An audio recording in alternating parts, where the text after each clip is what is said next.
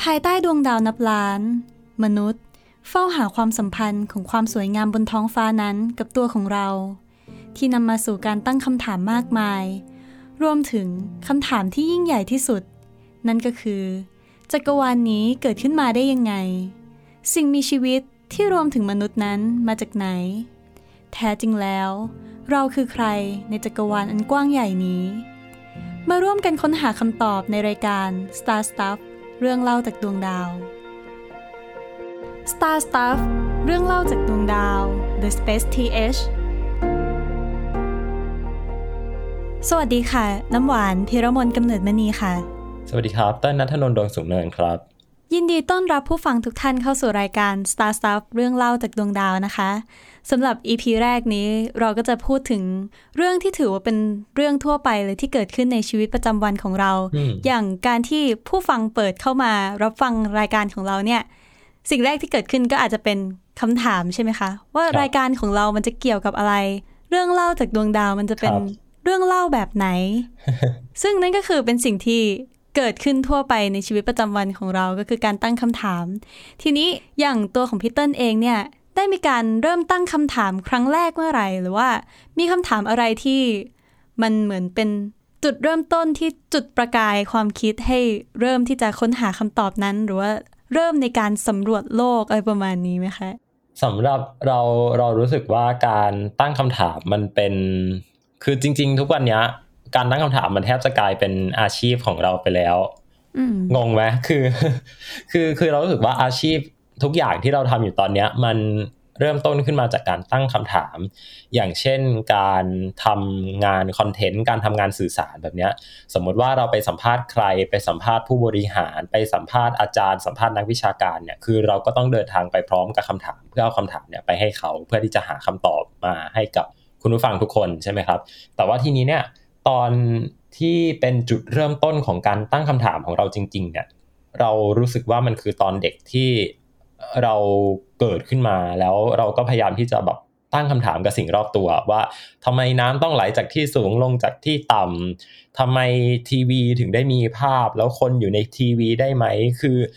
เรารู้สึกว่าเราเป็นคนที่แบบอยากที่จะหาคำตอบจากสิ่งรอบตัวครับหรือบางทีเราดูหนังเราดูทีวีอะไรแบบนี้เรามีคำศัพท์ที่เราไม่รู้เราเห็นเรื่องราวต่างๆเราเห็นศัพท์คำพูดบางอย่างที่เรารู้สึกว่าเฮ้ยคำนี้มันเท่มากเลยอะแล้วเราอยากที่จะทำความรู้จักกับคำเหล่านี้เราต้องไปศึกษาที่ไหนมันก็จะเป็นการที่จะดึงดูดเราไปสู่การค้นหาคำตอบนะครับซึ่งก็เข้าใจว่ามันเป็นนิสัยที่ติดมาจนถึงทุกวันนี้ว่าเราพยายามตั้งคำถามเราพยายามที่จะแบบหาคำตอบกับสิ่งที่เราสงสัยไม่ว่ามันจะเป็นแบบเรื่องไหนก็ตามในท็อปิกในฟิลไหนก็ตามนะฮะจริงๆแล้วการเริ่มตั้งคำถามในวัยเด็กเนี่ยมันถือว่าเป็นสิ่งที่ส่งผลกับชีวิตเราในระยะยาวมากเลยนะเหมือนกับการที่เราได้มีอิสระในการตั้งคำถามโดยที่เราไม่ต้องรู้มาก่อนว่าเนื้อหาหรือว่าสาระจริงๆที่จะต้องมาตอบคำถามนั้นมันคืออะไรมันทำให้เราสามารถที่จะจินตนาการได้แล้วแบบมันเหมือนเป็นจุดเริ่มต้นของการเกิดความรู้ใหม่ๆเหมือนกันกับการที่เราตั้งสมมติฐานแล้วเราค่อยพยายามที่จะหาคำตอบจากคำถามของเราเหล่านั้นเราน้ำหวานนะรู้สึกว่าการตั้งคำถามของตัวเองเนี่ยมันมันเกิดขึ้นมาตั้งแต่ตอนไหนครับอย่างเราเองเนี่ยการตั้งคำถามมันก็เกิดมาจากการที่เราสังเกตเหมือนกันเหมือนตอนเด็กๆเนี่ยเราจะชอบออกไปปั่นจักรยานกับเพื่อนแล้ว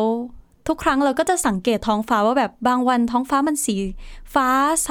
บางวันก็แบบมีเมฆเยอะบางวันฝนตกหน่อยก็มีรุ้งเกิดขึ้นมาแล้วเราก็แบบไอ้ความสวยงามพวกนั้นเนี่ยมันเกิดขึ้นมาได้ยังไงหรือแบบในตอนกลางคืนเนี่ยเวลาที่เราเริ่มออกจากบ้านไปดวงดาวกลุ่มนี้ซึ่งตอนนั้นเนี่ยแบบเราจินตนาการกลุ่มดาวโอไลออนนะว่าเป็นกลุ่มดาวผีเสื้อแล้วเหมือนกับว่า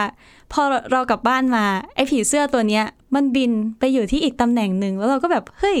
ทำไมดวงดาวดวงนั้นที่มันลักษณะเหมือนผีเสื้อมันถึงได้ประพฤติตัวเป็นเหมือนผีเสื้อจริงๆที่สามารถบินได้แล้วมันก็เป็นอย่างนี้ในทุกค่ำคืน เราก็เกิดความสงสัยว่าอะไรกันที่มันแบบสร้างความสวยงามเหล่านั้นเรายิ่งไปกว่านั้นคืออะไรกันที่มัน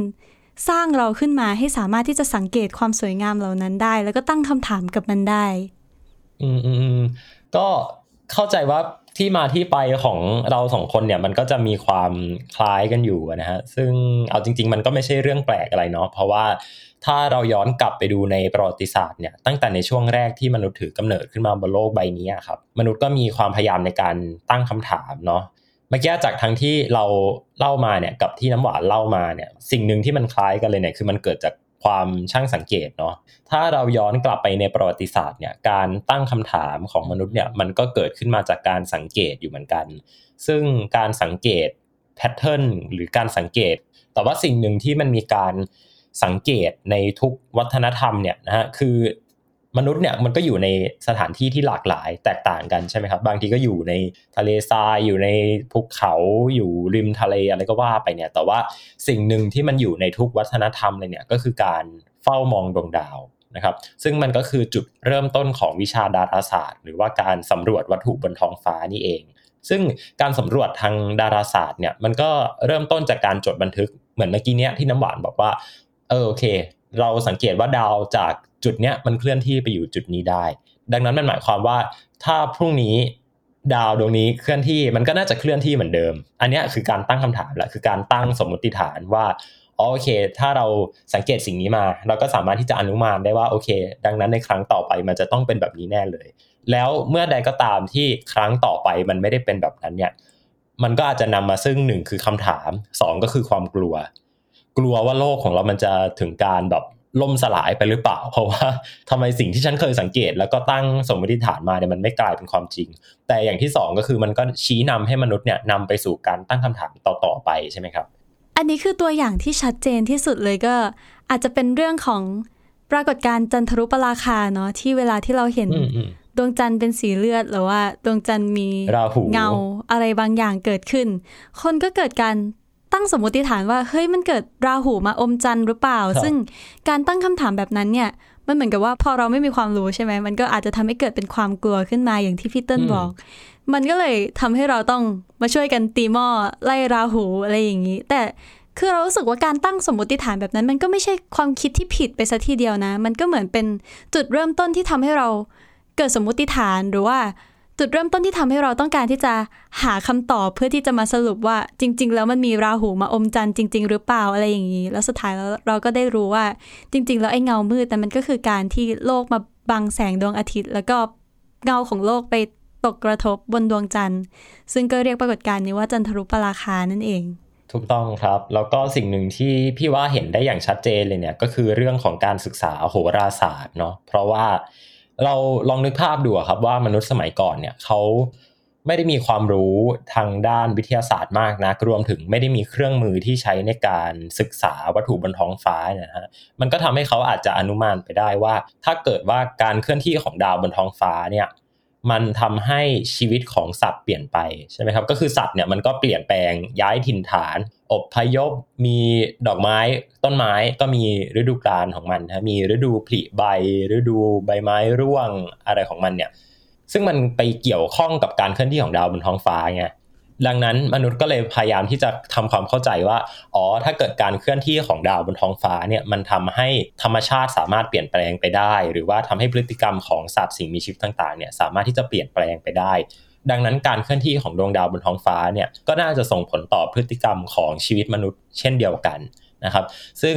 มันอาจจะเป็นการให้เหตุผลที่ดูไม่เข้าท่าเท่าไหร่เพราะว่าคืออ่ะลองนึกตัวอย่างว่าถ้าเกิดว่าพี่สังเกตมาว่าในอ่าในฤดูร้อนอย่างเงี้ยมีสถิติของการก่ออาชญากรรมเกิดขึ้นสูงนะครับและในขณะเดียวกันในฤดูร้อนเนี่ยก็มีสถิติของยอดขายไอศกรีมที่สูงเหมือนกันพี่อ่ะอาจจะอนุมานไปได้ว่าดังนั้นการกินไอศกรีมเนี่ยทำให้เกิดอาชญากรรมการกินไอศกรีมทำให้เกิดอาชญากรรมซึ่งมันฟังดูไม่สมเหตุสมผลเพราะมันเป็นการเอาเหตุผลมาโยงเข้าหากันแล้วพยายามสร้างการอธิบายอะไรบางอย่างซึ่งมันผิดมันไม่สามารถที่จะสรุปแบบนั้นได้ใช่ครับมันจะคล้ายๆกับการที่มนุษย์พยายามที่จะอนุมานว่าถ้าดาวบนท้องฟ้าเนี่ยทำให้พฤติกรรมของสัตว์เปลี่ยนแปลงไปได้เนี่ยดังนั้นชีวิตของมนุษย์ก็น่าจะเปลี่ยนแปลงไปได้เหมือนกันดังนั้นถ้าเราสามารถที่จะศึกษาเก็บสถิติต่างๆจากดวงดาวเนี่ยเราก็สามารถที่จะทำนายอนาคตได้ซึ่งจริงๆมันเป็นการให้เหตุผลที่ไม่ตรงตามหลักตรรกศาสตร์เพราะว่า ทุกอย่างเนี่ยมันล้วนแต่มีจุดเริ่มต้นเหมือนกันใช่ไหมจากวัตถุดาวบนท้องฟ้าก็จริงแต่ว่าสิ่งที่มันทำให้เกิดการเคลื่อนย้ายถิ่นฐานของสัตว์เนี่ยมันไม่ได้เกิดจากดาวบนท้องฟ้าที่มันเคลื่อนที่ไปแต่มันเกิดจากการที่โลกเนี่ยโคจรรอบดวงอาทิตย์ด้วยแกนที่ทำมุมไม่เป็นแนวระนาบกันพอดีนะทำให้มันเกิดฤดูกาลต่างๆแต่ถามว่าฤดูกาลการอพยพย้ายถิ่นฐานการที่เกิดใบไม้ผลิใบไม้ร่วงเนี่ยมันก็คือเกิดจากดวงดาวเหมือนกันแต่การให้เหตุผลเนี่ยมันอาจจะยังไม่ถูกนะครับก็เลยสามารถที่จะสรุปได้ว่าจริงๆแล้วถามว่าดวงดาวเกี่ยวข้องกับชีวิตเราไหมมันเกี่ยวข้องกับชีวิตของเราอย่างปฏิเสธไม่ได้แน่นอนอันนี้แน่นอนแต่ว่ามนุษย์เนี่ยเมื่อเวลาผ่านไปเนี่ยมนุษย์เขาก็จะมีวิธีการอธิบายการให้เหตุผลที่มันชาญฉลาดมากขึ้นที่มันรู้สึกว่าสมเหตุสมผลมากขึ้นประมาณนี้ครับอืมและเมื่อเราเริ่มตั้งคำถามกับดวงดาวแล้วก็พยายามที่จะหาความสัมพันธ์ของดวงดาวเหล่านั้นกับพฤติกรรมของมนุษย์หรือว่าสิ่งมีชีวิตบนโลกเนี่ยมันก็ทำให้มนุษย์เริ่มตั้งคำถามไปเรื่อยๆจนถึงเอ๊ะแล้วไอ้ดาวทั้งหมดที่เราสังเกตอยู่นี้โลกของเราหรือตัวของเราเนี่ยมันเกิดขึ้นได้ยังไงซึ่งการที่จะหาคำตอบเหล่านี้มันก็ต้องไปที่คำถามที่ว่าณจุดกำเนิดอะมันเกิดอะไรขึ้นคือจักรวาลของเรามันเกิดขึ้นมาได้ยังไงครับซึ่งมันก็เหมือนเป็นคำถามที่เกิดมาในทุกยุคทุกสมัยเลยเนาะเหมือนอย่างทางศาสนาศาสนาคริสต์ก็มีความเชื่อว่าพระเจ้าเป็นผู้สร้างทุกสิ่งทุกอย่างขึ้นมาหรือในยุคกรีกโบราณอริสโตเติลก็คิดว่าจริงๆแล้วจักรวาลมันไม่ได้มีจุดเริ่มต้นแล้วมันก็ไม่ได้มีจุดสิ้นสุดมันเป็นอย่างนี้ของมันมานานแล้วแล้วมันก็จะเป็นอย่างนี้ของมันไปตราบชั่วนิรันดร์ครับอีกคนหนึ่งที่เรารู้สึกว่าเราสนใจในความคิดของเขามากๆก็คืออิมมานูเอลคานซึ่งเป็นนักปรัชญาในยุค Modern Ages แหละก็คือในความคิดของเขาเนี่ยเขาคิดว่าการที่จะบอกว่ามันไม่ได้มีจุดเริ่มต้นแล้วมันก็ไม่ได้มีจุดสิ้นสุดเนี่ยมันดูแบบมันดูว่างเปล่าจนเกินไปแล้วก็การที่เชื่อว่ามีผู้สร้างขึ้นมาเนี่ยมันก็อาจจะทำให้เราคิดว่าแล้วก่อนที่เขาจะสร้างเราขึ้นมาเขาทำอะไรอยู่ซึ่งอิมมานูเอลคานเนี่ยเขาคิดว่าจริงๆแล้วจักรวาลน่ะมันก็คือสิ่งที่ไม่สามารถที่จะแยกออกได้จาก mind ของเราหรือว่าก็คือความคิดของเรานี่แหละเขาบอกว่าจักรวาลใช่ไหมมันก็จะเป็น space time ใช่ปะ space ก็คือเหมือนการอย่างรู้ภายนอกส่วน time หรือเวลาเนี่ยก็คือความอย่างรู้ภายในซึ่งเราไม่สามารถที่จะอธิบายอะไรได้เลยโดยที่ไม่มี time หรือไม่มีเวลาเป็นฉากหลังเพราะจริงๆเนี่ยถ้าเราลองคิดดูว่าแบบมันไร้ซึ่งเวลาเราจะสามารถอธิบายเหตุการณ์ที่เกิดขึ้นณจุดๆนั้นได้ยังไงมันก็เป็นไปไม่ได้ซึ่ง mm-hmm. เหมือนอย่างทฤษฎีการเกิดจักรวาลตอนนี้ที่เป็นที่ยอมรับที่สุดก็คือ Big Bang ใช่ป่ะเราก็ไม่สามารถที่จะตอบได้ว่าแล้วก่อน Big Bang อ่ะมันเกิดอะไรขึ้น mm-hmm. ทีนี้ความสงสัยต่อไปก็คือแล้วหลังจากที่เกิดจักรวาลนี้ขึ้นมาแล้วแล้วชีวิตของเรามนุษย์มาจากไหนซึ่งจริงๆเนี่ยก็อย่างชื่อ อี พี นี้ของเราที่เราบอกว่าเราคือฝุ่นผงของดวงดาวซึ่งดวงดาวนี้มันก็คือดาวที่เรามองยามค่ำคืนในทุกคืนนี่แหละครับที่เราคิดว่ามันสามารถบอกฤดูเราได้บอกเวลากับเราได้บอกตำแหน่งที่เราอยู่บนโลกนี้ได้ซึ่งนี่คือความสัมพันธ์ที่เรารู้แล้วแต่แล้วการที่เราเป็นฝุ่นผงของดวงดาวมันหมายความว่ายังไงกันทีนี้เราอยากถามน้ำหวานว่าน้ำหวานเนี่ยคือเวลาที่เราคุยกันเนี่ยเราก็จะคุยกันเป็นภาษาเดียวกันอยู่แล้วเนาะแต่ว่าทีนี้อยากให้เราย้อนกลับไปอะว่าอะไรที่มันเป็นจุดเริ่มต้นของการที่มาคิดว่าเราเกิดจากฝุ่นผงของดวงดาวครับอืมเคยได้ยินคำนี้ครั้งแรกเมื่อไหร่ก็คือตอนนั้นเรามีโอกาสได้ไปเข้าค่ายที่ซิดนีย์ออสเตรเลียเมื่อ สองถึงสาม ปีที่แล้วตอนนั้นเนี่ยมีคุณจอซิลินเบลเบอร์เนลมาเป็นspeaker ซึ่งเลคเชอร์ของเขาเนี่ยชื่อว่า We are made of stardust ก็คือเราถูกสร้างขึ้นมาจากฝุ่นผงของดวงดาวแล้วตอนนั้นมันก็แบบเฮ้ยเป็นไปได้ไงซึ่งเมื่อเราต้องการที่จะหาคำตอบว่าเราถูกสร้างขึ้นมาจากอะไรเราก็ต้องดูองค์ประกอบที่อยู่ในร่างกายของเราซึ่งร่างกายของเราเนี่ยประกอบด้วยคาร์บอนสัดส่วนใหญ่แล้วคาร์บอนหรือว่าสิ่งที่ประกอบเป็นร่างกายของเราเนี่ยมันมาจากไหนก็มองย้อนกลับไปนะจุดเริ่มต้นของจักรวาลที่สรรพสิ่งทุกอย่างสสารทุกอย่างยังถูกเก็บไว้ในรูปพลังงานณนะจุดเล็กๆจุดเดียวที่เล็กซะยิ่งกว่าตอมเป็นพันล้านเท่าเนี่ยมันได้เกิดการระเบิดออกหรือที่เราเรียกว่า Big Bang นั่นเอง ครับซึ่งตรงเนี้ยน่าสนใจมากเพราะว่า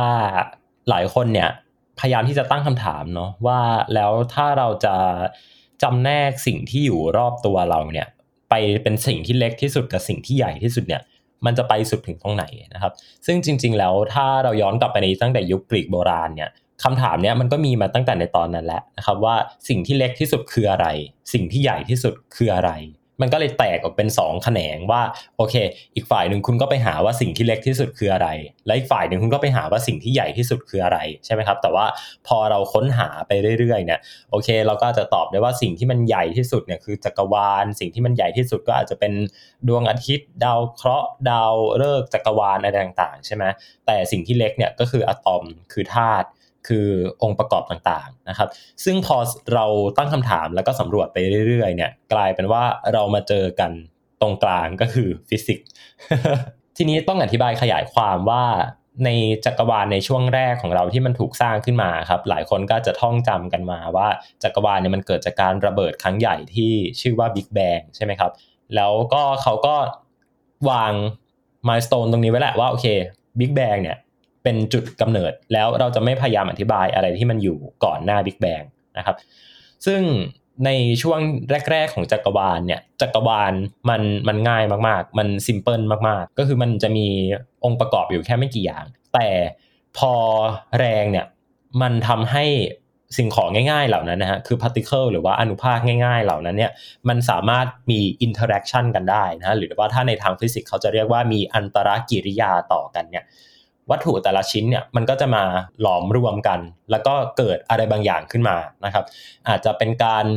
มาเจอกันแล้วเกิดเป็นพลังงานมาเจอกันแล้วรวมกันเป็นสสารใหม่ก็ได้นะครับซึ่งพอมันมาเจอกันแล้วก็รวมเป็นธาตุใหม่หรือว่าเป็นอนุภาคใหม่สสารใหม่เนี่ยมันก็จะเกิดปฏิกิริยาแบบนี้ต่อขึ้นไปได้เรื่อยๆจนมาถึงยุคที่จักรวาลเนี่ยเริ่มที่จะมีความซับซ้อนมากขึ้นนะครับดังนั้นถ้าเรากลับไปสังเกตเนี่ยจักรวาลในช่วงแรกๆเนี่ยหรือว่าวัตถุอะไรที่มันอยู่ในอวกาศเนี่ยมันจะเป็นวัตถุที่สร้างขึ้นมาได้ง่ายๆเช่นดวงอาทิตย์ของเราเนี่ยครับถ้าเรามองขึ้นไปบนท้องฟ้าเนี่ยเราจะเห็นว่าดวงอาทิตย์ของเราเนี่ยธาตุประกอบหลักของมันก็คือไฮโดรเจนกับฮีเลียมใช่ไหมครับซึ่งไฮโดรเจนกับฮีเลียมเนี่ยมันเป็นธาตุที่ถูกสร้างขึ้นมาได้ง่ายที่สุดคือถ้าเปรียบเทียบก็เหมือนกับแบบเป็นไข่เจียวไข่ดาวอะไรแบบนี้ครับก็คือทำทำได้ง่ายมากๆแต่ว่าธาตุที่มันอยู่ในตัวมนุษย์เนี่ยคาร์บอนออกซิเจนแคลเซียมอะไรพวกนี้เนี่ยมันมีองค์ประกอบที่มันซับซ้อนขึ้นอาจจะเป็นแบบแกงเขียวหวานเป็นแบบต้มยำกุ้งอะไรแบบนี้ครับซึ่งทีเนี้ยถ้าเราเบรกดาวต้มยำกุ้งออกไปเรื่อยๆเนี่ยเราก็จะค้นพบว่าจริงๆแล้วไอ้วัตถุดิบที่ใช้ในการทำต้มยำกุ้งเนี่ยมันก็คือวัตถุดิบใกล้เคียงกับที่มันใช้ในการทำอาหารอื่นๆแค่ส่วนผสมของมันเนี่ยมันซับซ้อนขึ้นใช่ไหมทีเนี้ยจักรวาลในช่วงแรกอ่ะให้เรานึกภาพว่ามันมีแต่แบบไข่มีแต่กะทิมีแต่อะไรแบบเนี้ยที่มันยังไม่ได้เอามารวมกันและกลายมาเป็นอาหารใช่ไหมครับทีนี้ถามว่าเอ้าแล้วอะไรที่มันเป็นเครื่องปรุงหรือว่าอะไรที่มันเป็นกระบวนการการคุกกิ้งหรือว่าการทำอาหารของมันอ่ะเอออันเนี้ยมันคือดาวฤกษ์ครับที่เราบอกว่ามันเป็นดาวฤกษ์ก็เพราะว่าเมื่อกี้ที่น้ำหวานเล่ามาว่าดาวฤกษ์เนี่ยมันมีปฏิกิริยาที่เรียกว่านิวเคลียร์ฟิวชันใช่ไหมก็คือมันจะเอาธาตุสองชนิดเนี่ยมารวมกันเพื่อให้เกิดเป็นธาตุที่ซับซ้อนยิ่งขึ้นดังนั้นดวงอาทิตย์เนี่ยถามว่าผลิตภัณฑ์ของมันคืออะไรหรือว่าโปรดักต์ของมันคืออะไรมันก็จะสร้างธาตุที่ซับซ้อนขึ้นไปได้เรื่อยๆเช่นจากไฮโดรเจนก็กลายไปเป็นฮีเลียมกลายมาเป็นออกซิเจนอะไรต่างๆแล้วหลังจากที่พี่เติ้ลได้รู้แล้วว่าแท้จริงแล้วมนุษย์เนี่ยเกิดขึ้นจากเศษซากของดวงดาวมันทำให้พี่มีความรู้สึกหรือว่ามีมุมมองที่มีต่อโลกหรือเพื่อนมนุษย์เปลี่ยนไปยังไงบ้างคะพี่เคยไปเดินมันชื่อว่า Natural History Museum ฮะที่กรุงวอชิงตันดีซีที่อเมริกานะฮะเป็นพิพิธภัณฑ์อันหนึ่งที่เขารวบรวมเรื่องราวของชีวิตแล้วก็เป็นธรรมชาติวิทยานะฮะเป็นศาสตร์ที่ศึกษาว่าธรรมชาติของเรามันเกิดขึ้นมาได้ยังไงแล้วสิ่งแวดล้อมต่างๆเนี่ยสัตว์ป่าต้นไม้พืชพันธุ์อะไรต่างๆเนี่ยประวัติศาสตร์ของมันคืออะไรมันก็ทำให้เราได้ไปเห็นเป็นแผนภาพอันนึงนะซึ่งเขาก็จะใช้ขนาดของแผ่นกราฟอันนั้นนะในการอธิบายความยาวของช่วงเวลาหรือว่าระยะเวลาที่สิ่งมีชีวิตต่างๆเนี่ยมันเกิดขึ้นมาบนโลกเนาะตั้งแต่ในวันแรกที่สิ่งมีชีวิตจากทะเลมันวิ่งขึ้นมาบนบกเกิดเป็น ยุคต่างๆมีไดโนเสาร์มีช้างแมมมอธมีอะไรที่มันสูญพันธุ์ไปแล้วทั้งนั้นนะฮะแล้วก็มันจะมีแผ่นภาพสุดท้ายซึ่งเป็นแผ่นที่แบบเล็กที่สุดอะแล้วเขียนว่า human ก็คือจริงๆแล้วอะถ้าเราเทียบอายุของมนุษย์ที่มาถือกำเนิดบนโลกใบนี้เนี่ยกับอายุของโลกจริงๆเนี่ยมันแทบจะเทียบกันไม่ได้เลยนะฮะคือมันเป็นเสี้ยวเดียวเท่านั้นเองแล้วทีนี้เนี่ยพี่ก็เลยอยากจะชวนย้อนกลับไปมองอีกทีว่าจริงๆแล้วการกำเนิดโลกของเราเนี่ยมันแค่อยู่ในช่วงที่แบบปลายท้ายๆของการกำเนิดจักรวาลเลยอะดังนั้นถ้าเรามองการศึกษาจักรวาลโดยรวมโดยกว้างที่เราพูดกันไปเมื่อกี้นี้เนี่ยเราอาจจะใช้เวลาแค่ห้านาทีหกนาทีในการอธิบายเล่าเรื่องแต่ว่าระยะเวลาในการเกิดขึ้นของมันเนี่ยกว่าไฮโดรเจนจะมารวมกันเป็นฮีเลียมกว่าจะเกิดแรงนิวเคลียร์อย่างอ่อนแรงนิวเคลียร์อย่างเข้มมันกินเวลามหาศาลทุกอย่างที่มันประกอบสร้างจักรวาล นี้ขึ้นมาเนี่ยแม้กระทั่งเวลาที่เราพูดว่าซูเปอร์โนวาหรือว่าการระเบิดครั้งใหญ่ที่ภาษาไทยเขาจะใช้คำสวยๆว่านวดาราเนี่ยหรือว่ามหานวดาราเนี่ยก็เป็นเป็นช่วงเวลาที่กินระยะเวลานานนะฮะไม่ได้เกิดขึ้นกันแบบระเบิดตุ้มตามแล้วก็เกิดมาเป็นดาวดวงใหม่เลยอะไรแบบนั้นไม่ใช่นะก็ต้องอาศัยช่วงเวลาที่ยาวนานอาจจะหลายร้อยหลายหมื่นหลายพันปีนะครับกว่าที่มันจะเกิดเป็นดาวเคราะห์ใหม่หรือว่าดาวฤกษ์ดวงใหม่ขึ้นมาทีนี้เนี่ยมันก็เลยทำให้เรารู้สึกว่าจริงๆแล้วการศึกษาดาราศาสตร์เนี่ยมันเป็นอะไรมากกว่าการที่แค่ว่าตั้งคำถามว่าวันนี้ท้องฟ้าเป็นแบบนี้ดวงดาวเป็นแบบนี้แล้วเดือนหน้าอาทิตย์หน้าปีหน้าชีวิตของเราจะเป็นยังไงไม่ใช่ละเราไม่ได้อยากที่จะตั้งคำถามแบบนั้นละแต่เราอยากที่จะตั้งคำถามว่าในเมื่อมนุษย์เนี่ยเป็นสิ่งมีชีวิตเล็กๆที่เกิดขึ้นมาในช่วงเวลาที่มันกว้างใหญ่เนี่ยสิ่งที่เราจะทำได้มันคืออะไรบ้างเราจะสามารถส่งต่อวิธีการคิดส่งต่อกระบวนการส่งต่อความรู้เหล่านี้เนี่ยซึ่งมันไม่ได้เกิดขึ้นได้ในวันเดียวมันเกิดขึ้นจากการสั่งสมกันมาตั้งแต่ในยุคสมัยที่มนุษย์หันหน้าขึ้นไปมองท้องฟ้าและตั้งคำถามกับมันเราจะทำยังไงให้สิ่งนี้เนี่ยมันได้สืบทอดต่อไปนะครับซึ่งการสืบทอดต่อไปเนี่ยเราก็จะสงสัยว่าเอ้าแล้วจะสืบทอดต่อไปเพื่ออะไรนะครับอันนี้ก็จะนำมาซึ่งคำตอบที่สองที่น้ำหวานถามพี่เมื่อกี้นี้ก็คือแล้วมันทำให้เรามองชีวิตมนุษย์เป็นยังไงคาร์ล เซแกนครับเคยถ่ายภาพภาพหนึ่งนะฮะจากยานอวกาศที่ชื่อว่า Voyager นะครับซึ่งภาพนั้นก็ชื่อว่า Pale Blue Dot เนี่ยซึ่งจริงๆแล้วภาพถ่ายเหล่านั้นเนี่ยมันเป็นภาพที่ไม่ได้มีคุณค่าทางวิชาการอะไรเลยนะเพราะว่ามันเป็นจุดเล็กๆพิกเซลเดียวเท่านั้นเองนะครับแล้วก็ไม่ได้มีข้อมูลอะไรเลยเอาไปใช้ทำงานวิทยาศาสตร์ก็คงใช้ไม่ได้แต่ว่าสิ่งที่มีคุณค่ามากในภาพถ่ายภาพนั้นเนี่ยภาพจุดเล็กๆจุดนั้นเนี่ยมันคือโลกของเรานะฮะที่ถ่ายจากมุมมองที่ย้อนกลับมาจากนอกระบบสุริยะจักรวาลของเราซึ่งมันก็เลยทำให้เราเห็นว่าแท้จริงแล้วมนุษย์เนี่ยมันเป็นแค่สิ่งมีชีวิตเล็กๆที่อยู่บนดาวดวงนี้ซึ่งก็เป็นแค่จุดเล็กๆที่อยู่ในระบบสุริยะของเราแล้วก็ยังเป็นจุดเล็กๆนะระบบสุริยะของเราก็ยังเป็นจุดเล็กๆที่อยู่ในแขนของดาราจักรนะที่มันไหลวนเวียนกันไปแล้วดาราจักรของเราเนี่ยก็เป็นแค่หนึ่งในจุดเล็กๆที่มันไหลอยู่ในโครงสร้างที่เขาเรียกว่าซูเปอร์คลัสเตอร์เนี่ย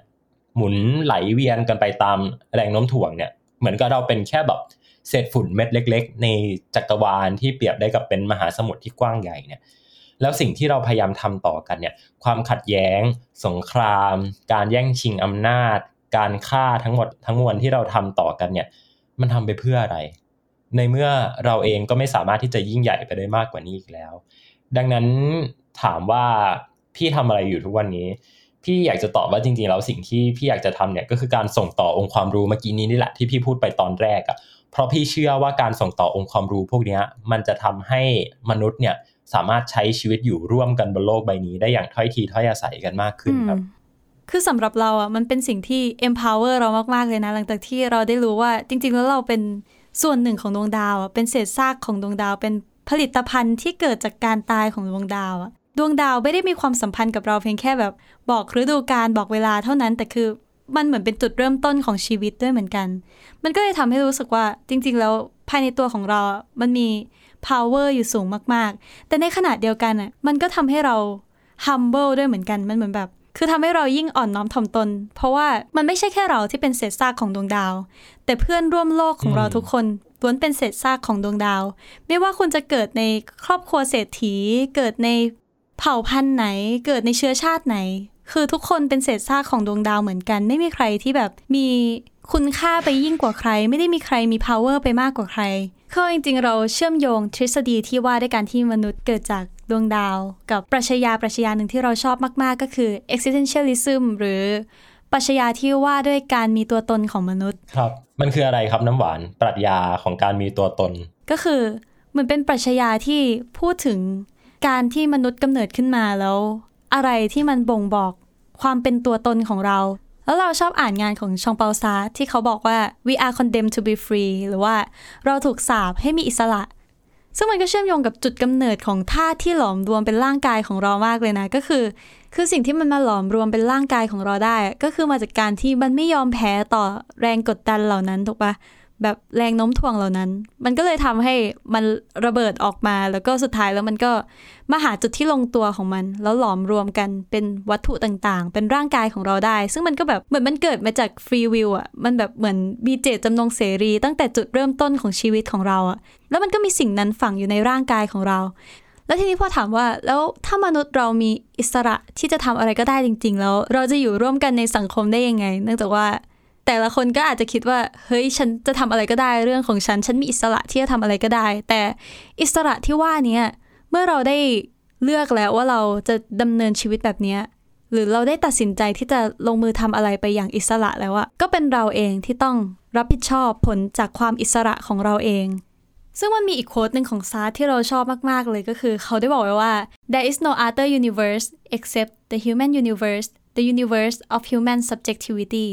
คือมันน่าสนใจที่เขาใช้คำว่า universe มันเหมือนแบบว่าจักรวาลเนี่ยมันไม่ได้มีจักรวาลอะไรเลยนอกจากจักรวาลของมนุษย์เองซึ่งคำว่า human universe เขาได้ขยายความว่ามันคือ the universe of human subjectivity ซึ่งนั่นก็หมายความว่าจักรวาลเนี่ยมันประกอบไปด้วยบุคคลที่เรา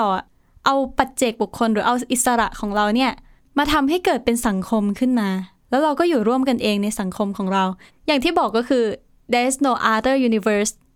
except human universe ใช่ปะก็คือมันเหมือนกับ no king no god only human นะคะพี่เติ้ลเอ้ยอันนี้อันนี้อันนี้พี่ชอบมากเลยนะเพราะว่ามันมันชัดเจนมากคือ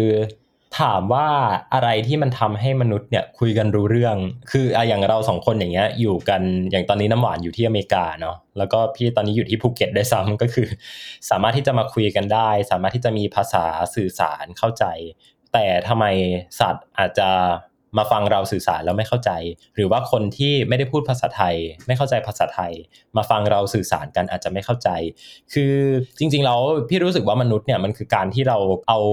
ตัวของคนเราเนี่ยเป็นโหนดหนึ่งโหนดในกราฟนะฮะก็คือเป็นจุดหนึ่งจุดในกราฟนั่นแหละแล้วก็มันมีความเชื่อมโยงกันอยู่นะครับซึ่งความเชื่อมโยงเหล่านั้นเนี่ยมันล้วนแต่ประกอบสร้างให้สังคมของเราเป็นในแบบที่เรามองเห็นคือมันปรัชญามากแล้วก็ถ้าคุยเรื่องนี้เนี่ยก็คือคุยกันไปได้ไกลมากๆแต่ว่าแต่ว่าแต่ว่าอันเนี้ยมันมันก็เป็นตัวที่ชี้ให้เราเห็นได้ชัดเจนว่าการตั้งคำถามเนี่ยมันเป็นเครื่องมือที่วิเศษมากเลยอ่ะเพราะว่าต่อให้เราจะตั้งคำถามได้มากแค่ไหนเนี่ยสิ่งที่เราทำได้ก็คือการที่เราได้คำตอบมาแล้วก็มาแชร์กับมนุษย์คนอื่นเนาะเพราะว่าเหมือนกับที่เมื่อกี้เราบอกไปว่ามันคงไม่มีมนุษย์คนไหนที่แบบสามารถที่จะแบบเกิดขึ้นมาอยู่บนจักรวาลนี้แล้วก็อยู่ใช้ชีวิตไปตราบชั่วนิรันดร์นะฮะวันนึงเนี่ยความคิดของเราก็จะต้องไปอยู่ในตัวของคนอื่นหรือแม้กระทั่งสิ่งที่ประกอบสร้างตัวเราที่ไม่ใช่เป็นตัวเราในเชิงในเชิงฟิสิกส์อ่ะในเชิงที่เราพูดกันไปเมื่อกี้นี้ว่ามันมีไฮโดรเจนมีฮีเลียมมีออกซิเจนอะไรเนี่ยมันมันก็คือความคิดของคนอื่นที่เข้ามาอยู่ในตัวของเราก็สิ่งที่ทำให้เรารู้สึกว่ามนุษย์มีความพิเศษก็คือโอเคเราเป็นเศษซากของดวงดาวเหมือนกับสัตว์น้อยใหญ่เหมือนกับต้นไม้แต่อะไรที่ทำให้มนุษย์เป็นมนุษย์ก็คือเราเป็น dreamable stardust ค่ะมันเหมือนกับเราเป็นฝุ่นผงของดวงดาวที่สามารถมีความคิดการระเบิดของดวงดาวเหมือนกันใช่ครับก็เลยนำมาซึ่งชื่อของพอดแคสต์ที่เดี๋ยวคุณผู้ฟังอาจจะได้ฟังกันใน อี พี ถัดๆไปนะครับว่าจริงๆแล้วเนี่ยจักรวาลเนี่ยมันมีความเกี่ยวข้องเชื่อมโยงกับชีวิตของเราในมิติไหนบ้างนะครับหลายคนอาจจะคิดว่าโอเค Space ทำรายการอวกาศทำรายการดาราศาสตร์เนี่ยเราจะพูดถึงเรื่องของฟิสิกส์โอเคมันต้องยากมากเลยจะมาท่องชื่อดาวให้ฟังหรือเปล่าหรือว่าจะมาเล่าชีวประวัติของนักดาราศาสตร์นักวิทยาศาสตร์หรือเปล่านะจริงๆไม่ใช่นะจริงๆแล้ววัตถุประสงค์ของเราในการทำรายการ Star Stuff เรื่องเล่าจากดวงดาวขึ้นมาเนี่ยก็ต้องการที่จะเตือนใจทุกคนว่าแท้จริงแล้วเนี่ยอวกาศดาราศาสตร์เนี่ยมันก็คือสิ่งที่อยู่ข้างในตัวเราแล้วมันก็เป็นศาสตร์ศาสตร์แรกๆที่มนุษย์คิดค้นขึ้นมาด้วยซ้ำก็อยากที่จะให้ติดตามกันนะครับสำหรับรายการ Star Stuff เรื่องเล่าจากดวงดาวบน Thai พี บี เอส Podcast ครับแล้ววันนี้เราก็ได้รู้แล้วว่าจริงๆแล้วเรานั้นเกิดจากฝุ่นผงของดวงดาวแล้วเรามีความสัมพันธ์ที่ลึกซึ้งมากๆกับดวงดาวที่เรามองอยู่ในยามค่ำคืนแล้วฝุ่นผงของดวงดาวที่สามารถคิดได้มีความฝันได้อย่างเรานั้นจะสามารถสร้างความมหัศจรรย์ให้กับโลกใบนี้ได้อีกมากแค่ไหนรอติดตามใน อี พี ถัดไปวันนี้น้ำหวานเพรมนต์กำเนิดมณีผมเต้นณัฐนนท์ดวงสูงเนินครับพวกเราขอลาไปก่อนสวัสดีค่ะ Thai พี บี เอส Podcast View the world via the voice